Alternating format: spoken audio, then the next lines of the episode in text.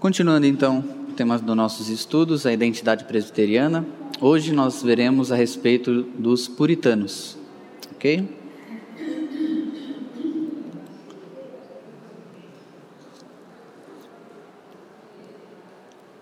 Vamos iniciar com uma oração? Senhor nosso Deus e Pai, nós mais uma vez te agradecemos porque o Senhor falou ao nosso coração, tratou no nosso íntimo. Te pedimos que possamos aprender e que não fique somente no conhecimento, no teórico, mas que possamos crescer, praticar a boa e santa piedade cristã. Receba o nosso culto, nossa adoração, os nossos pedidos. Te pedimos que neste momento fale conosco através do teu servo, que o Senhor possa ministrar em nossos corações e que possamos aprender com o exemplo desses homens piedosos, que possamos sair daqui mais santos, que possamos sair daqui cada dia mais diferente do que entramos. É o que te pedimos em nome de Cristo Jesus, te agradecemos. Amém.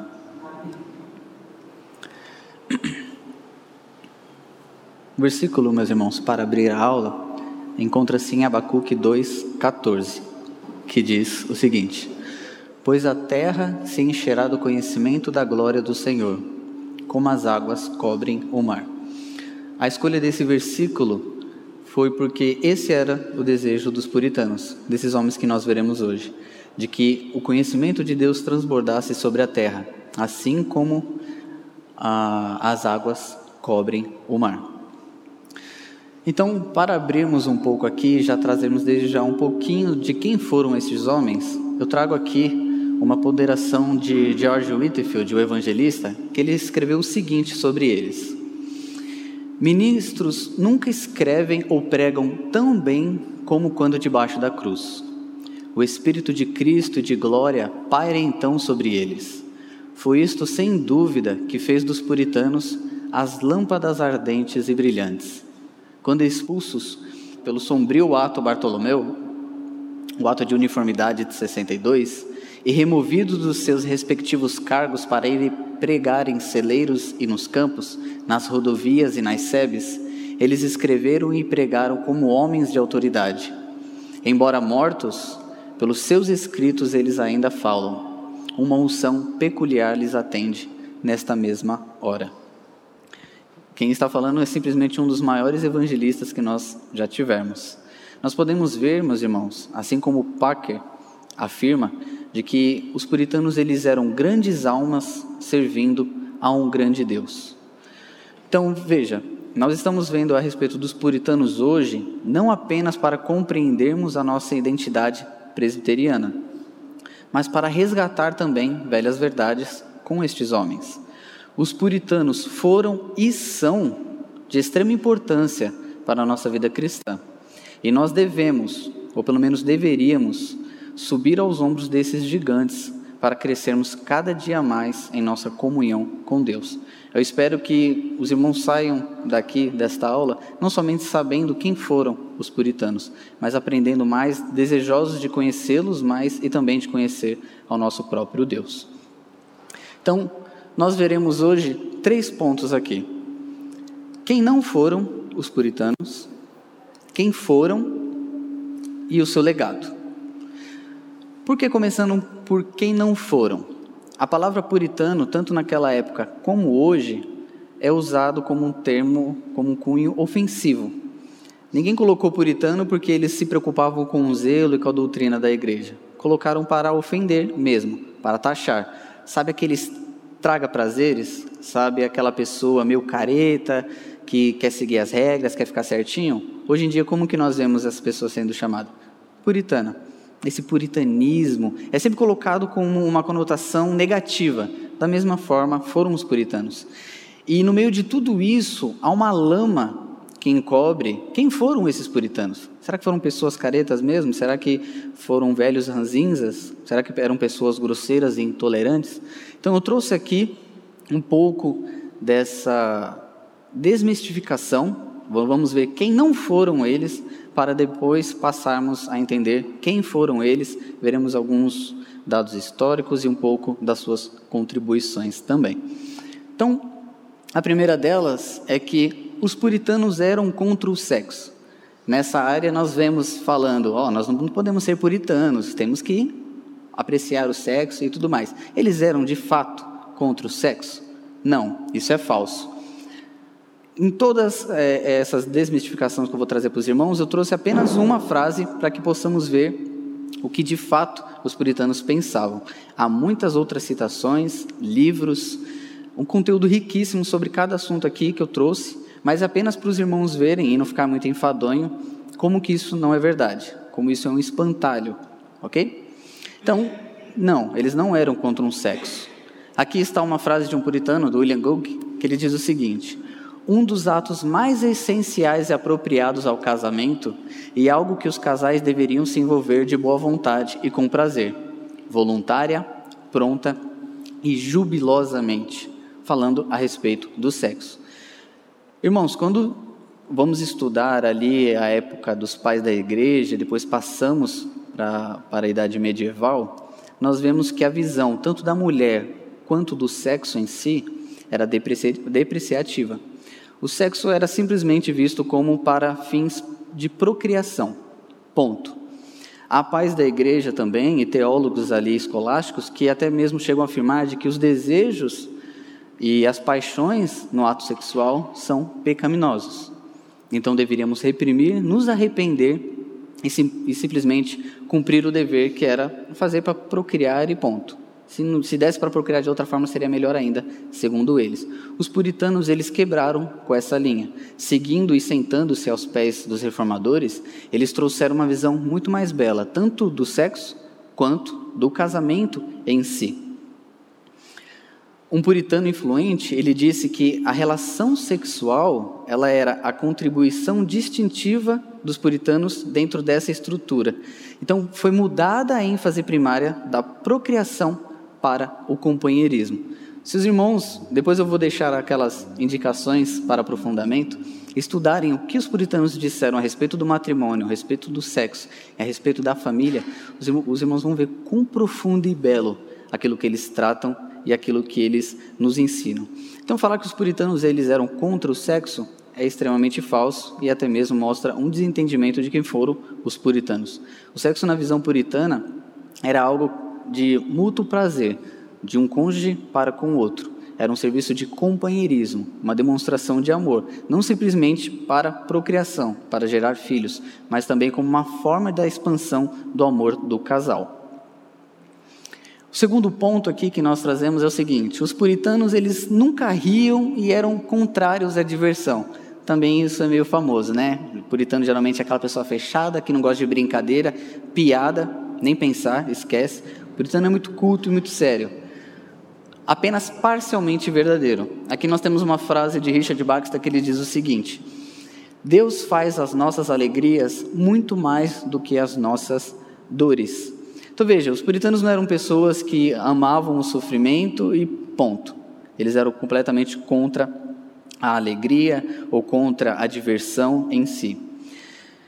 Eles eram sim pessoas sérias, mas eles também afirmavam o seguinte: os cristãos podem ser felizes no seu trabalho e felizes no seu comer.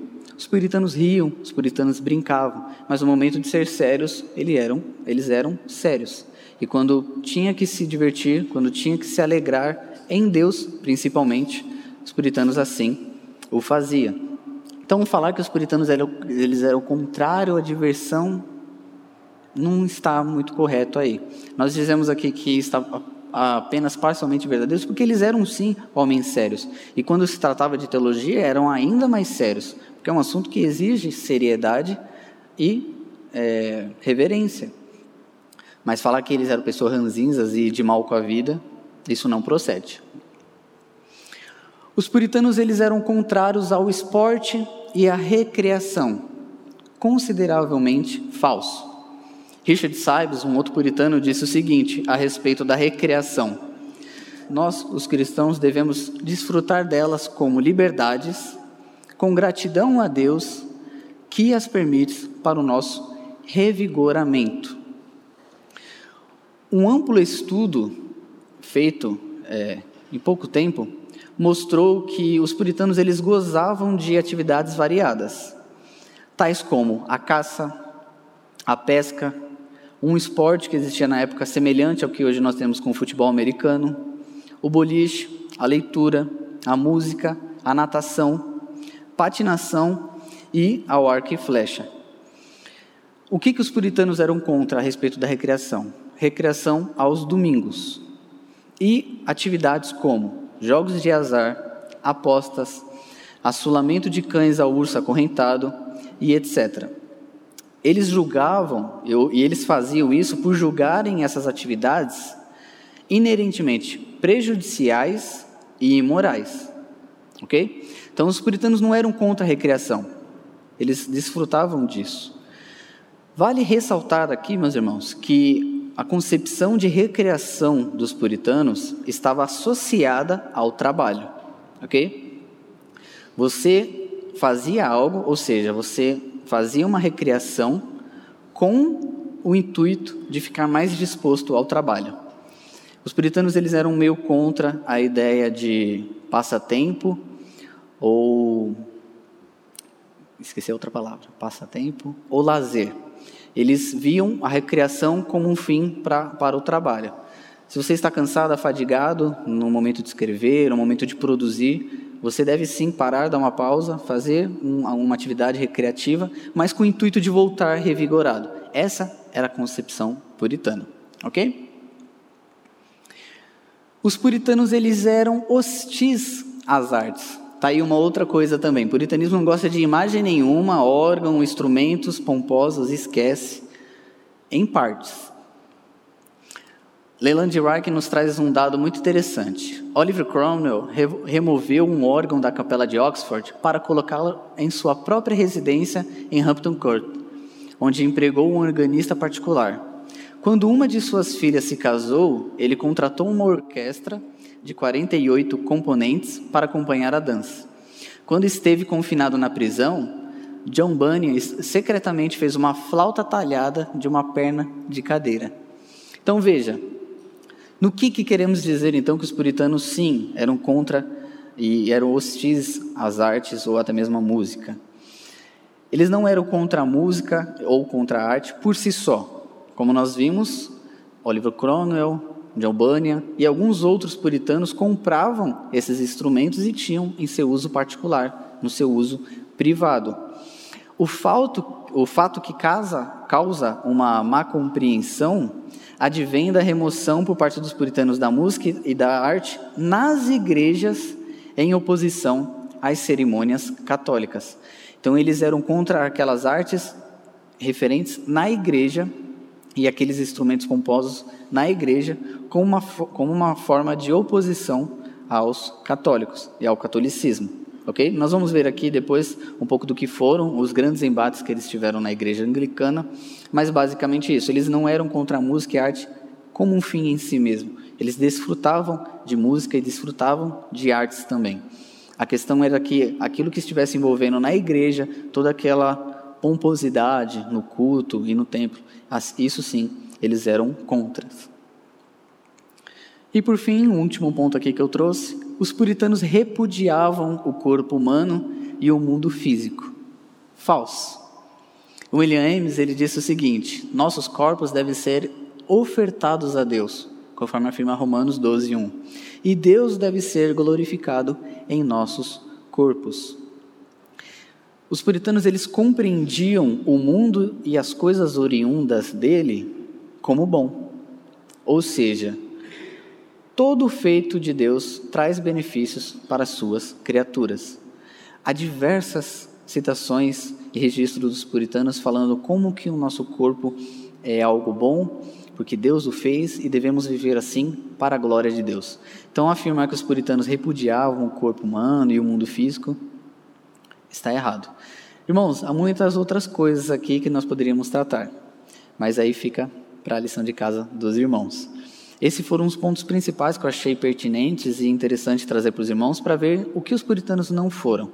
Nós vimos então que eles não eram, como dizem, contra o sexo, que eles riam sim e não eram contrários à diversão, de que eles não eram contrários ao esporte, à recreação, que eles não eram de fato hostis às artes, e aí estamos falando de música também, e que eles não repudiavam o corpo humano ou o mundo físico em si.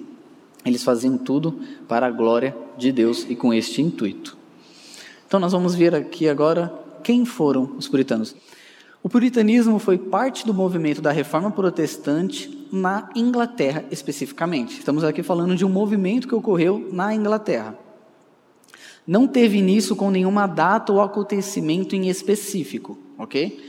Todavia, nota-se que nos anos de 1560, especificamente no reinado de Elizabeth I, o puritanismo assume a forma de um movimento organizado essencialmente eclesiástico. Os puritanos estavam descontentes com a reforma na igreja da Inglaterra, pois esta fora reformada apenas pela metade. Então os puritanos começaram a ver que a reforma não avançava dentro da igreja da Inglaterra e eles estavam descontentes por isso. Eles não estavam contentes simplesmente de ter uma, uma boa teologia. Eles queriam a purificação do culto. Eles queriam uma teologia mais é, confissional e mais bíblica. Eles queriam a mensagem do evangelho é, exposta de uma forma mais expositiva. Então, vimos que em 1560, mais ou menos, eles assumem a forma de um movimento organizado. Um grupo. Ah, e vale ressaltar aqui, meus irmãos, que este grupo, esses, esse grupo cunhado como puritanos, sempre foram a minoria. Eles nunca foram uma grande maioria na Inglaterra. Dentre os ministros e até mesmo no parlamento, eles sempre foram uma minoria. Com exceção, talvez, com Oliver Cromwell no poder, que eles assumem uma influência maior no parlamento, mas tirando isso, eles sempre foram a minoria. Então sempre foi a voz de uma minoria clamando por reforma. Não, não, acontece diferente nos nossos dias de hoje. Podemos ver que é uma pequena minoria que se preocupa com o zelo no culto, com a adoração correta a Deus, com a pureza doutrinária, e quanto, infelizmente, a massa evangélica no nosso país, e isso que eu estou falando só no nosso país, não quer nem saber de vida cristã, de piedade, de santidade, que eram temas tão caros aos puritanos. Vemos que ainda hoje é uma minoria isso, é, é o remanescente, como nós temos visto na, na história. Então nós vimos que eles estavam descontentes porque esta reforma era apenas pela metade. Vamos trazer aqui alguns pontos para situar melhor os irmãos de contexto histórico. Em 1526, retrocedemos um pouco no tempo, o Novo Testamento de William Tyndale alcança a Inglaterra. Meus irmãos, eu, eu, gostaria de falar muito mais aqui de William Tyndale, eu gostaria de trazer uma aula só sobre este homem. Não é à toa que eu trouxe uma biografia para os irmãos né, no final como indicações. Estudem e vejam a respeito desse homem. Basicamente, William Tyndale ele teve uma árdua e difícil missão que era traduzir a Bíblia para o povo inglês. Foi difícil, foi complicado, ele foi perseguido, ele teve que fugir da Inglaterra. Ele acabou sendo preso e executado posteriormente. Graças a Deus, ele conseguiu concluir boa parte da tradução do Novo Testamento e boa parte do Antigo. Um de seus seguidores depois é, completou o trabalho. Quem foi William Tyndale? Hoje, nós podemos defini-lo basicamente como o pai do inglês moderno. William Tyndale simplesmente, com a sua Bíblia, ele arrumou toda a língua inglesa, que naquela época ainda era um pouco bagunçada, tinha um pouco de anglo-saxão, um pouco de normando, não estava muito bem definido o inglês. Ele definiu bem o inglês, tanto é, meus irmãos, que há historiadores que dizem que sem o Novo Testamento de William Tyndale, possivelmente não teríamos poetas como Shakespeare. Vocês sabiam? Há versos enormes de William Shakespeare que são quase uma cópia da tradução da Bíblia de William Tyndale.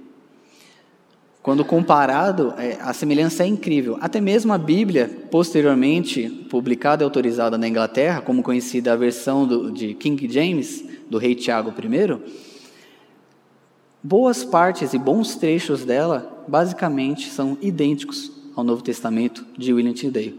William Tyndale ele tinha um forte desejo e amor para que o povo inglês, desde o alto ao mais simples camponês tivesse acesso às Escrituras e pudesse por si só conhecer a respeito do seu Deus. Tanto é que num embate que ele teve com o clérigo por questões da Bíblia e que ele queria é, fazer a tradução de forma legal, mas ele não recebeu autorização, pelo contrário, ele sofreu perseguição por isso, por isso que ele teve que fazer de forma clandestina.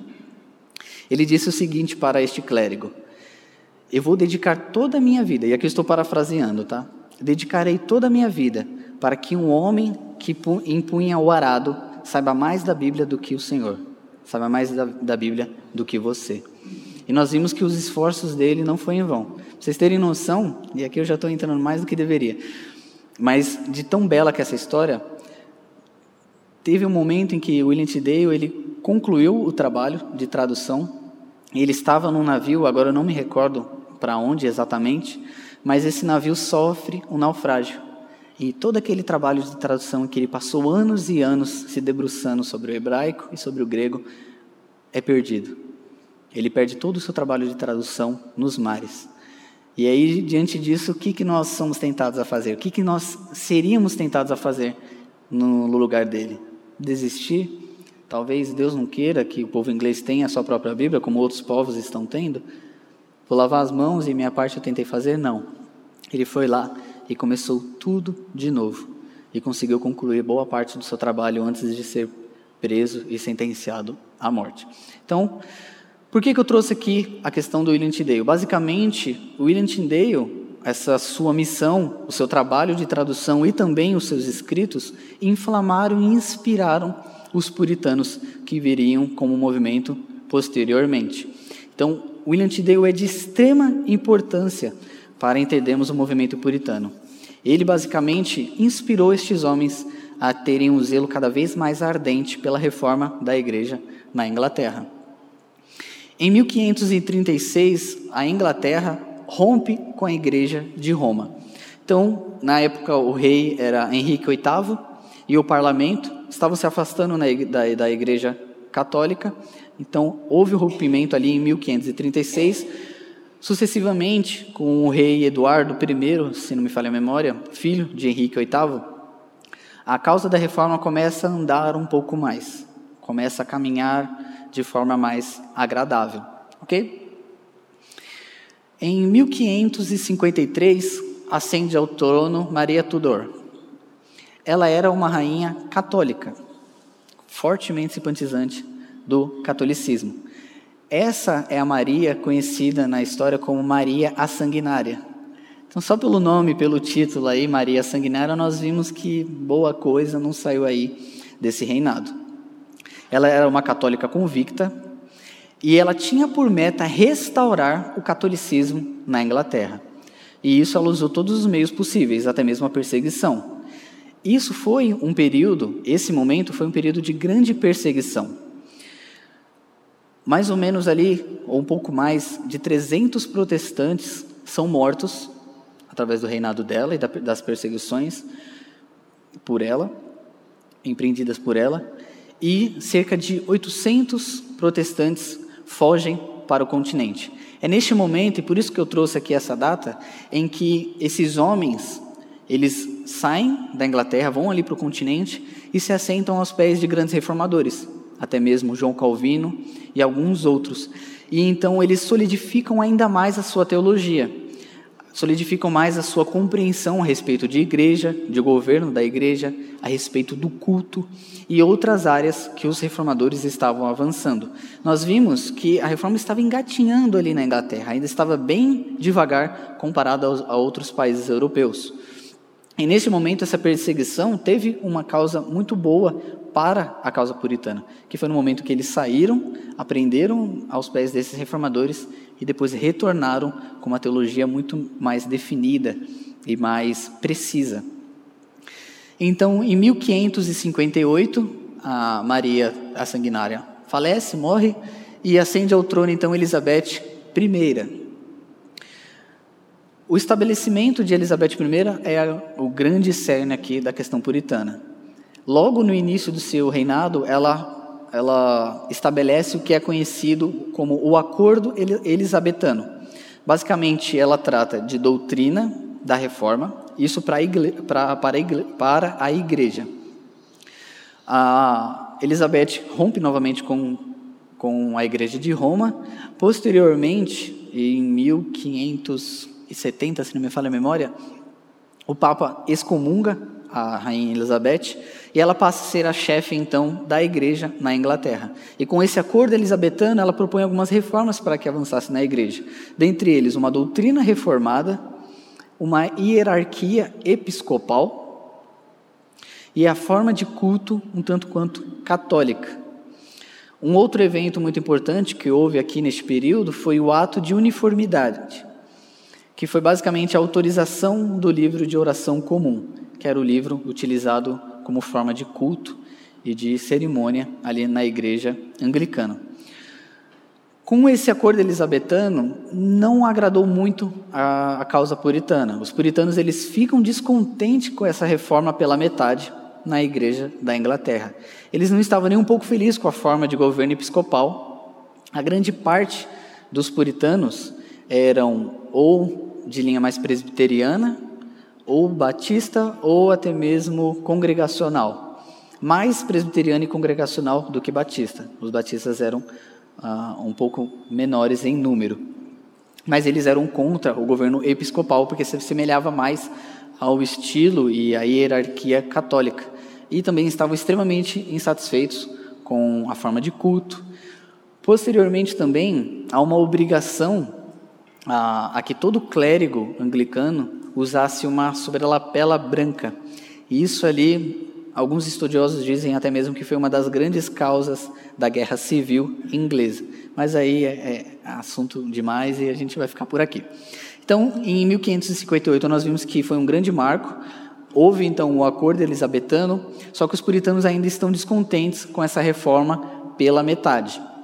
Então, em 1583, ocorre ainda mais o fortalecimento do anglicanismo, e quando nós falamos aqui anglicanismo, é essa prática de culto mais católica, com o episcopal, o, o sistema episcopal ainda com mais força e vigor, e ocorre então de forma mais objetiva e mais contundente perseguição aos aos puritanos.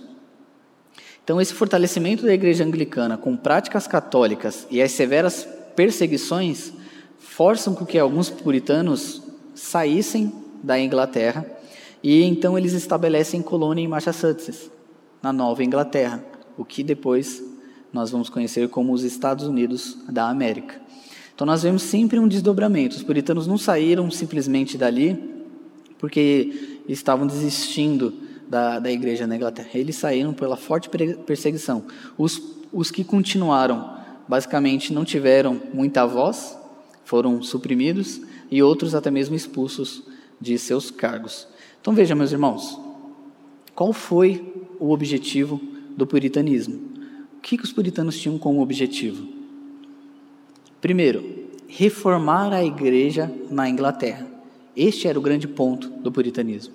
Segundo, resgatar as grandes verdades centrais do cristianismo: fidelidade às Escrituras, pregação expositiva, cuidado pastoral, santidade pessoal e piedade prática associada a cada área da vida.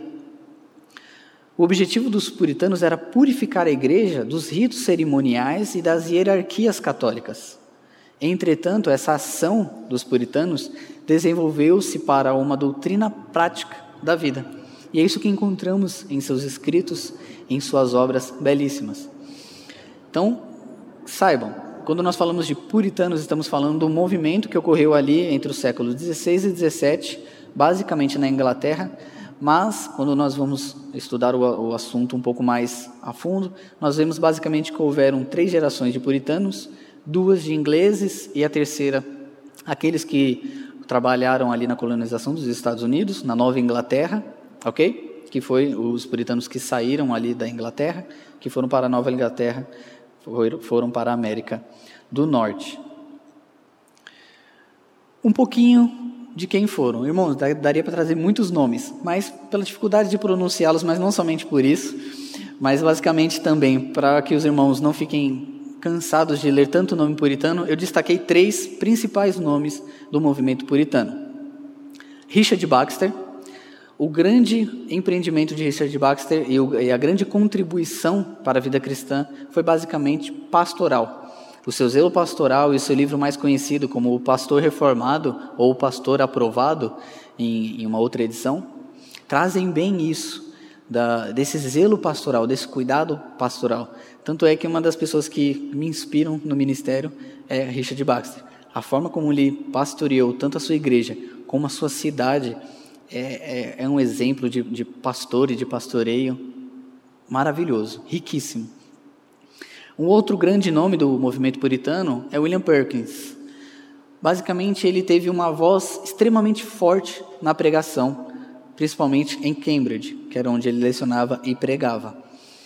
Quando falamos de pregação puritana, é impossível não lembrarmos de William Perkins. E uma de suas obras muito famosas já está em português, que está com o título de Arte de Profetizar, pela editora Monergismo. E por fim, Joe Owen, Joe Owen basicamente é titulado como o teólogo do movimento puritano. Pouca coisa, né?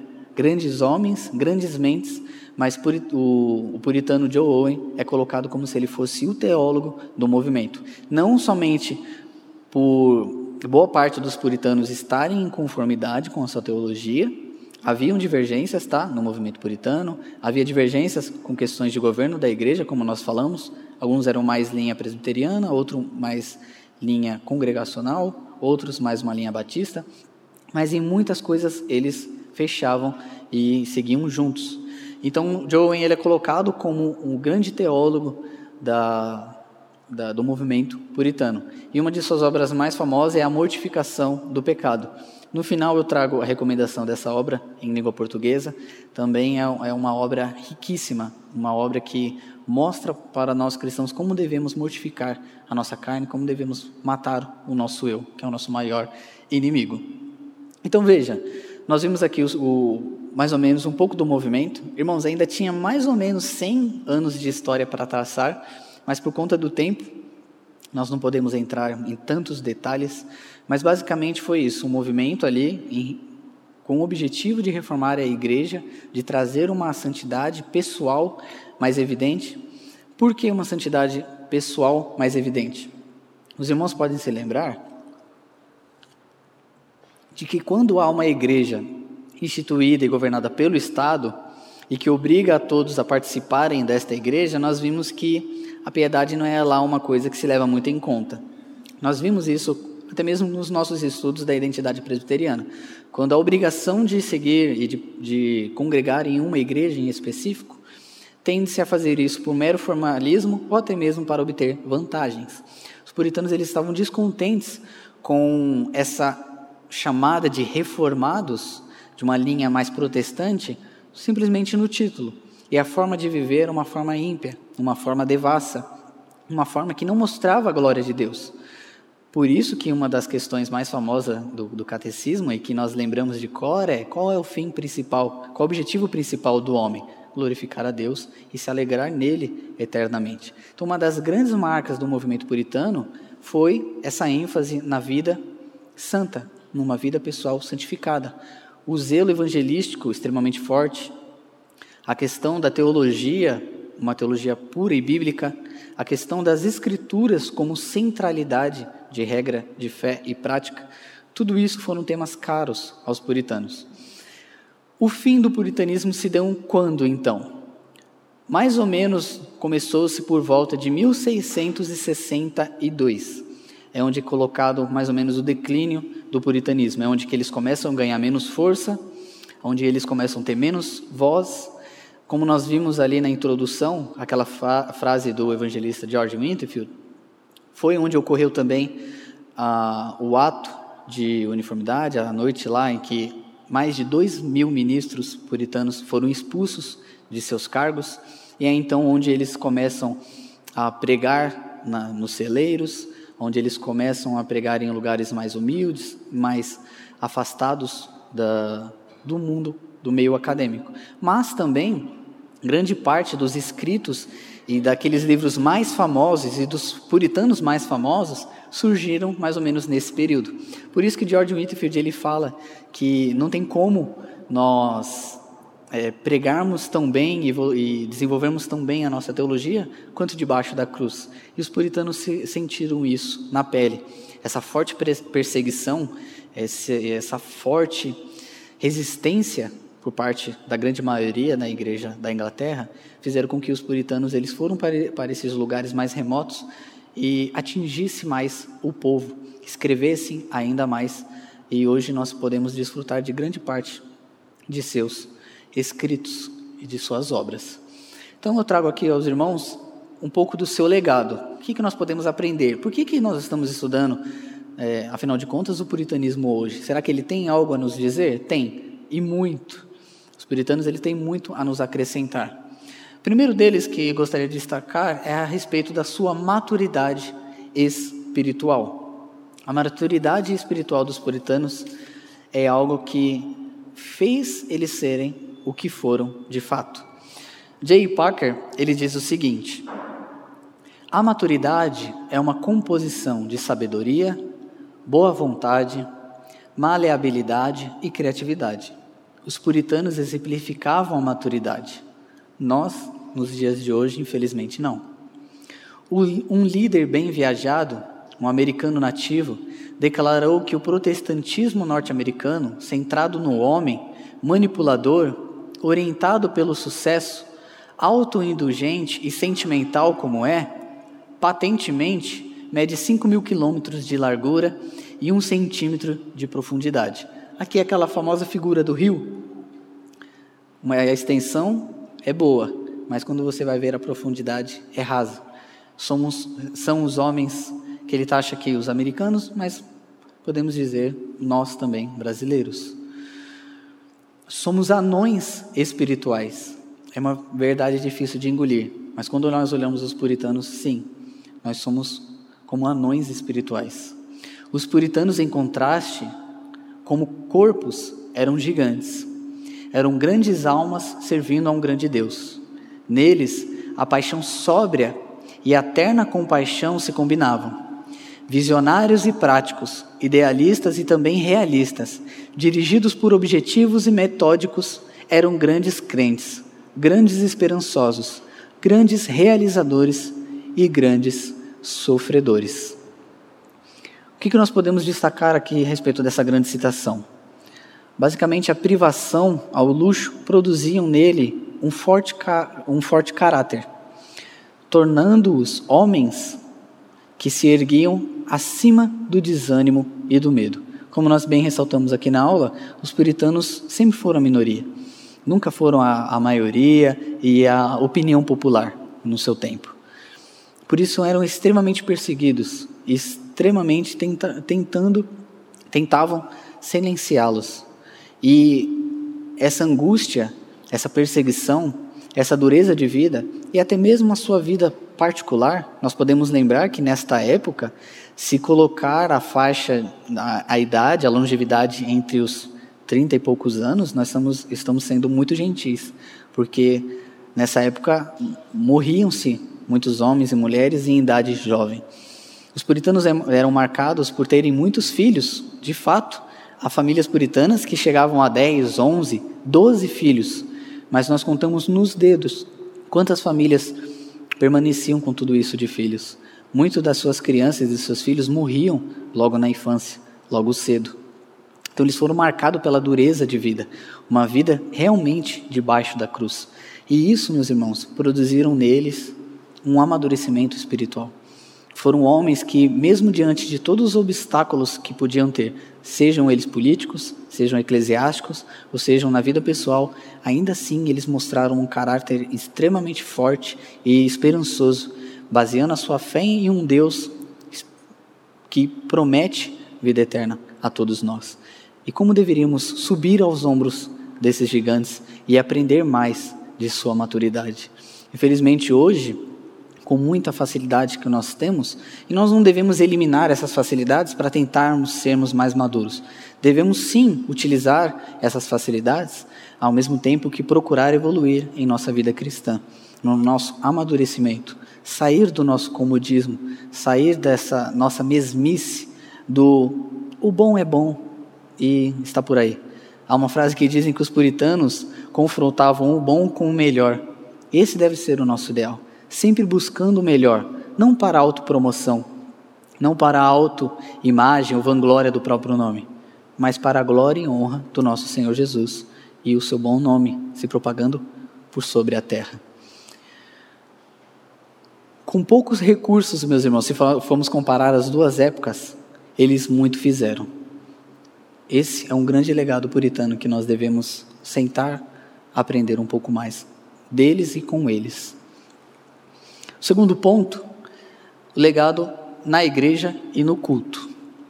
William Ames diz o seguinte: a Escritura é uma regra perfeita de fé e conduta, não apenas parcial. Não há nada que se deva observar na igreja de Deus que dependa da tradição ou de qualquer autoridade e que não esteja contido nas escrituras. Os puritanos eles rejeitaram toda a tradição extra-bíblica para regra e conduta de fé e prática. Eles rejeitaram as práticas católicas e anglicanas como vestimenta e rituais extravagantes. Os puritanos eram um povo que tudo que deve notear a vida do cristão, e não somente a vida, mas igreja e culto, deve ser pautado pelas Escrituras. Quais são os elementos que devem ter no culto? A Bíblia diz: seguiremos então o que ela ordena. O culto que é agradável a Deus, Ele mesmo prescreve. E no Novo Testamento nós temos informações para que possamos fazer um culto agradável a Deus. Não é à toa, meus irmãos, eu acho que os irmãos já devem se lembrar, alguns, de, de que o, o, reverendo Ageu ele já disse que a nossa liturgia, a nossa sequência litúrgica é puritana. É uma das outras liturgias que os puritanos também desenvolveram e nós nos baseamos a nossa liturgia nesse método de convocação, adoração, pedido de perdão pelos pecados, momento de intercessão e assim por diante. É uma liturgia puritana. Os puritanos contribuíram muito isso porque beberam principalmente dos reformadores, depois voltaram para o seu país e puderam desenvolver ainda mais de forma sucinta, objetiva e de forma a acrescentar na Igreja de Cristo. Um terceiro ponto que eu gostaria aqui de destacar é o seu zelo educacional. Temos aqui duas frases. A primeira é de Edward Reynolds. Ele diz o seguinte: Há um conhecimento natural de Deus em e por meio de suas obras, e um conhecimento sobrenatural pela revelação da palavra. Embora este seja o principal, a revelação da palavra, o outro, entretanto, não é para ser depreciado. Thomas Shepard escreveu a seu filho em Harvard o seguinte: Lembre-se de que não apenas o conhecimento celestial, espiritual e sobrenatural descende de Deus, mas também todo conhecimento e todas as habilidades naturais e humanas. Portanto, ore muito ao Pai das luzes e das misericórdias, não somente por um, mas também pelo outro. Os puritanos eles sempre se preocuparam com a educação. E a prova disso foi que quando eles estavam na Inglaterra, o número de escola dobrou. E quando eles foram para a Nova Inglaterra, pouco tempo depois eles fundaram, mais ou menos seis anos após a sua chegada, a Universidade de Harvard. Eles lutavam contra forças do anti-intelectualismo presente em sua época e valorizavam a centralidade das escrituras no ensino e na aprendizagem.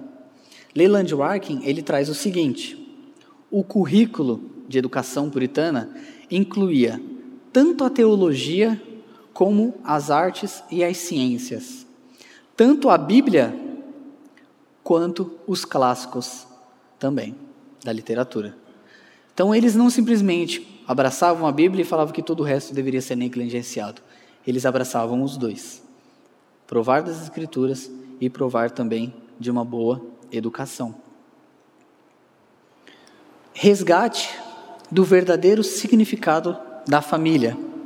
Eric Bunninger, fazendo uma tradução de alguns tratados, ele disse o seguinte a respeito do pensamento puritano de matrimônio.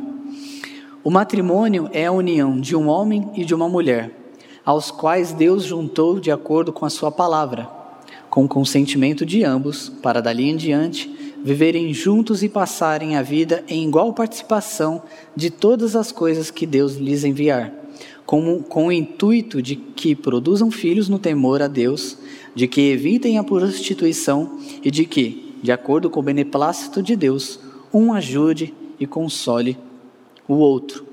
A visão, como nós já dizemos, dissemos aqui, a respeito do matrimônio, a respeito do sexo e até mesmo a respeito da mulher, naquela época medieval, era um tanto quanto depreciativa. Infelizmente, nós vemos isso também nos escritos dos pais da igreja, na, patrística, vemos isso no escolasticismo, uma visão depreciada da mulher. Há frases como de que a mulher não tinha alma, ou então, se ela tinha, era um tanto quanto inferior à do homem. O trabalho intelectual sempre foi algo para o homem, porque a mente da mulher não foi feita para essas coisas. Ela era feita simplesmente para cuidar da casa, os afazeres domésticos. Então, a mulher serve para quê? Para cuidar da casa, para procriar, que era o maior objetivo, e só. Não tinha um papel muito destacado. Infelizmente, temos que destacar isso também, encontramos um pouco de, desta, desta lama, deste preconceito, até mesmo com alguns puritanos. Mas isso não deve ser um motivo que é, embace toda a sua contribuição para a visão de família e para a sua visão de matrimônio e de sexo. Apesar dos, apesar, dos, dos pesares, eles escreveram muitas coisas boas na qual nós podemos tirar proveito. E até mesmo nos seus exemplos negativos, nós podemos tirar proveito também, não seguindo práticas erradas que acabavam seguindo. Então, quando falamos de família, os puritanos eles viam as famílias como pequenas igrejas. O princípio era de que o seguinte: o objetivo da família é glorificar a Deus. A sua teologia do pacto mostrava bem isso. Pacto, o que, que é um pacto? Um relacionamento. Primeiro com Deus e depois com o nosso próximo, com outras pessoas. E um pacto, meus irmãos, o que inclui? Promessas e deveres. Os puritanos afirmavam: você tem um Deus que é misericordioso, seja misericordioso para com seu cônjuge. Você tem um Deus que te ama incondicionalmente, como afirmam as Escrituras, ame incondicionalmente o seu cônjuge. Você tem um Deus que é compassível e retém a sua ira, seja um cônjuge compassível e que retém a sua ira para com o seu cônjuge. Meus irmãos, o que é isso senão os atributos de Deus que nós tanto nos agradamos de receber, mas por vezes falhamos em praticá-los com o nosso cônjuge. Nós pedimos um amor incondicional, um amor que, leve, que não leve em conta as nossas falhas, os nossos pecados, os nossos defeitos. Mas por vezes pedimos ao nosso cônjuge que, nos, que queremos amar os nossos cônjuges pela sua prática certa. Porque se ele falhar, somos prontos a repreender, somos prontos a criticar. Queremos que ele pratique o certo para que possamos amar. Se ele tiver uma falta, aí o negócio fica um pouco difícil de acontecer. Para ele ser amado, eu tenho que praticar a coisa certa, coisa que me agrada. Não é isso que nós aprendemos com o relacionamento com o nosso Deus. E essa, esse relacionamento com o nosso Deus deve ser o relacionamento também um espelho para o nosso cônjuge, marido e mulher, e assim os nossos filhos também. Então os puritanos eles viam as famílias como pequenas igrejas. O exemplo primordial deve ser começado em casa e aí então na sociedade e na igreja. Não o contrário, o que passa disso, o contrário é hipocrisia. Não tem como queremos sermos exemplos na igreja e vivermos como ímpios em nossa casa. Não há como queremos ser líderes espirituais na igreja e em nossa casa não cumprimos o nosso papel. E está aí outra coisa que os puritanos fizeram bem, em definir o papel do homem como um marido pactual, como líder sacerdotal de seu lar. E o papel da mulher também, em auxiliá-lo, em ser uma esposa auxiliadora, ajudá-lo nesse empreendimento. E os filhos, como crianças do pacto, como filhos da promessa, herdeiros desta promessa. Meus irmãos, há ainda diversas outras áreas em que os puritanos nos ensinaram. Nós poderíamos falar sobre ação social, nós poderíamos falar sobre trabalho e dinheiro, poderíamos falar sobre pregação. Há muito o que trazer dos puritanos e há muito do que ainda aprender. Eu trouxe apenas os pontos principais e alguns destaques para que isso aqueça o nosso coração a buscarmos mais e vermos como esses homens foram importantes e ainda são importantes para a nossa vida. Irmãos, nós não precisamos de muita coisa, precisamos da piedade cristã e desse fervor puritano. Não precisamos achar que uma vida fervorosa, uma vida ardente é um estilo de vida pentecostal. Se nós olharmos para o passado e vermos nossos pais espirituais, o puritanismo tem esse fervor, tem essa chama, esse desejo ardente por uma vida santa, uma prática pura na sua igreja. E nós devemos ir a eles. Nós devemos ir a eles. Os puritanos também tiveram outras contribuições, e nas próximas aulas veremos a respeito de Westminster, da Assembleia, os catecismos, símbolos de fé que nós assumimos e adotamos em nossa igreja. Então, para concluir, eu trouxe a frase de Errol Rose, que diz o seguinte a respeito dos puritanos: O puritanismo é eminentemente bíblico e equilibrado nas proporções de sua doutrina, experiência e aplicação prática. Por essa razão, ele atrai aqueles que são piedosos. Quem pode falar do futuro lugar deles no mundo? Se os puritanos estiverem corretos em seu otimismo bíblico, podemos ter certeza de que toda a terra se encherá do conhecimento da glória de Cristo, como as águas cobrem o mar.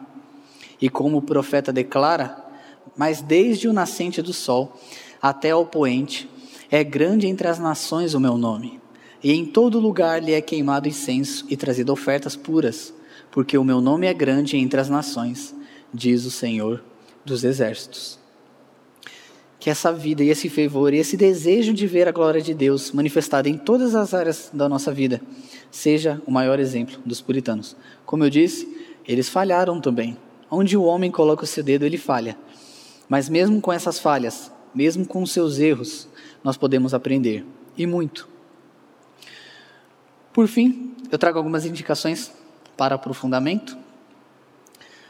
A primeira delas é a biografia da que eu já tinha citado, A Difícil Missão de William Tyndale. Indico fortemente essa, essa biografia do William Tyndale, da série Um Perfil de Homens Piedosos do, do pastor Steven Lawson. Irmãos, é incrível a forma que Lawson ele trabalha e traça o caráter desse homem, a sua grande missão e aprendizagens para nós hoje.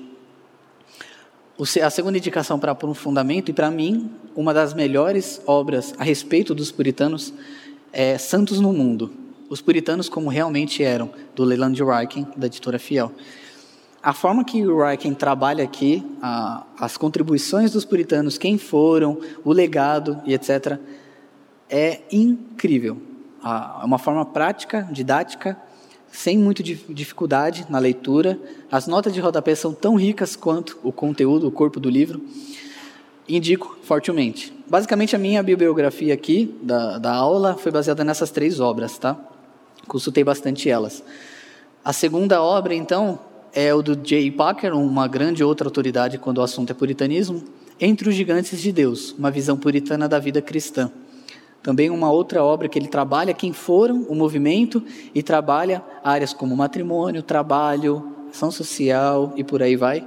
Como um complemento dessa obra, Aqui o Parker ele tem uma linguagem mais exaustiva, um pouco mais acadêmica, é um pouco mais maçante a leitura, mas é bom. São mais ou menos as suas 600 páginas de um ótimo conhecimento para aprofundamento. Um outro livro um pouco mais curto é Quem foram os puritanos e o que eles ensinaram, do Hal Russell. Também muito boa obra, traz um, uma linha do tempo ali, as suas contribuições, traz muitos nomes famosos que eu indico também para os irmãos. Paixão pela Pureza. Esse livro aqui, ele basicamente traça uma biografia de cada puritano. No sumário nós temos, pelo, pela ordem alfabética do sobrenome, todos os puritanos, os principais puritanos ali daquela época. Então, se você quer saber um pouco mais de William Perkins, se você abrir aqui, na letra P, vai estar lá sobre a vida dele, a sua contribuição, o seu desenvolvimento e por aí vai. É um ótimo compêndio isso daqui. Um outro também, muito profundo, do Joel Bick e Mark Jones, que já veio aqui em nossa igreja, é Teologia Puritana, uma doutrina para a vida. ele trabalha exaustivamente a teologia puritana. O que eles falaram sobre trindade, o que eles falaram sobre meditação. Os irmãos devem se lembrar que eu indiquei o capítulo, se não me engano, 35, que eles trabalham a respeito da meditação, é um, é um conteúdo riquíssimo. E por fim, indiquei duas obras de puritanos que temos traduzidas, são várias, e aí para não os irmãos não se perderem também, eu só trouxe duas obras aqui. Uma delas é A Prática da Piedade, do Lewis Bailey, uma, um ótimo manual para a vida cristã. Tem algumas coisas ali que nós tiramos, mas isso nós fazemos em, em qualquer grande obra. Mas é uma obra excelente. Há já pastores que digam que todo crente deve ler pelo menos uma vez no ano esse livro. E de fato, na época que eu li, eu tenho que ler novamente, mas essa obra é profundíssima, é, é riquíssima no seu conteúdo. Lewis Bailey, ele fez aqui uma grande pérola que nós podemos se aproveitar. E por fim, Joe Owen, que não poderia faltar uma indicação dele, da editora Cultura Cristã, Para Vencer o Pecado e a Tentação. Inclui aqui três obras, ok? Mas basicamente se resume a isso: a, a mortificação do pecado, do meu eu, e assim por diante, para vencer o pecado e a tentação.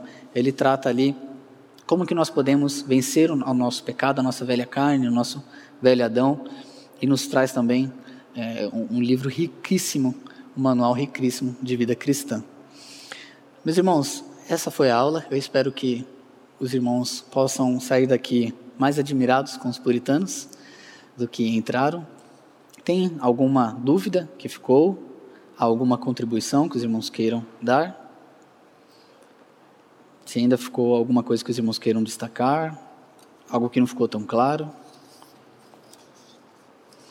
Não? Vamos encerrar então com uma oração? Senhor nosso Deus e Pai, nós te agradecemos pelo seu cuidado pastoral e cuidado paternal com as nossas vidas. Te agradecemos pelo legado destes homens. Te agradecemos porque, por muito tempo, estes homens estavam no esquecimento, suas obras não vinham à tona, mas hoje, graças a Ti, graças à Tua obra e para o benefício de Tua igreja, muitos escritos têm sido redescobertos, muitos homens têm falado a respeito dos puritanos. E, ó Senhor, que nós possamos subir nos ombros desses gigantes, que possamos aprender mais com eles a forma que o Senhor quer de pureza no culto, na teologia e na vida cristã, na santidade pessoal. Que nós possamos crescer em piedade, no amor e no tremor ao Senhor, no temor e no tremor ao Senhor. Que possamos levar a sério a tua glória, que possamos praticar a tua boa vontade nos sete dias de nossa semana, em todos os dias do nosso ano. Que possamos recorrer sempre a ti para buscar as nossas necessidades, os nossos anseios, que possamos ser como crianças, como já foi pregado aqui, dependentes do Senhor, pois o Senhor é o nosso Pai e que providencia tudo para nós. Olhamos as aves, olhamos os leões e sabemos que o Senhor cuida e providencia do alimento. Nossa vida não é muito mais preciosa do que esses animais? Certamente é. Sabemos que somos a coroa da tua criação e sabemos que toda a terra está sujeita aos pés do homem. Por isso te pedimos que possamos administrá-la da forma correta, da forma que te agrade, da forma que exalte o seu nome. E que o Senhor, Pai, não tarde em vir, pois ansiamos a tua morada.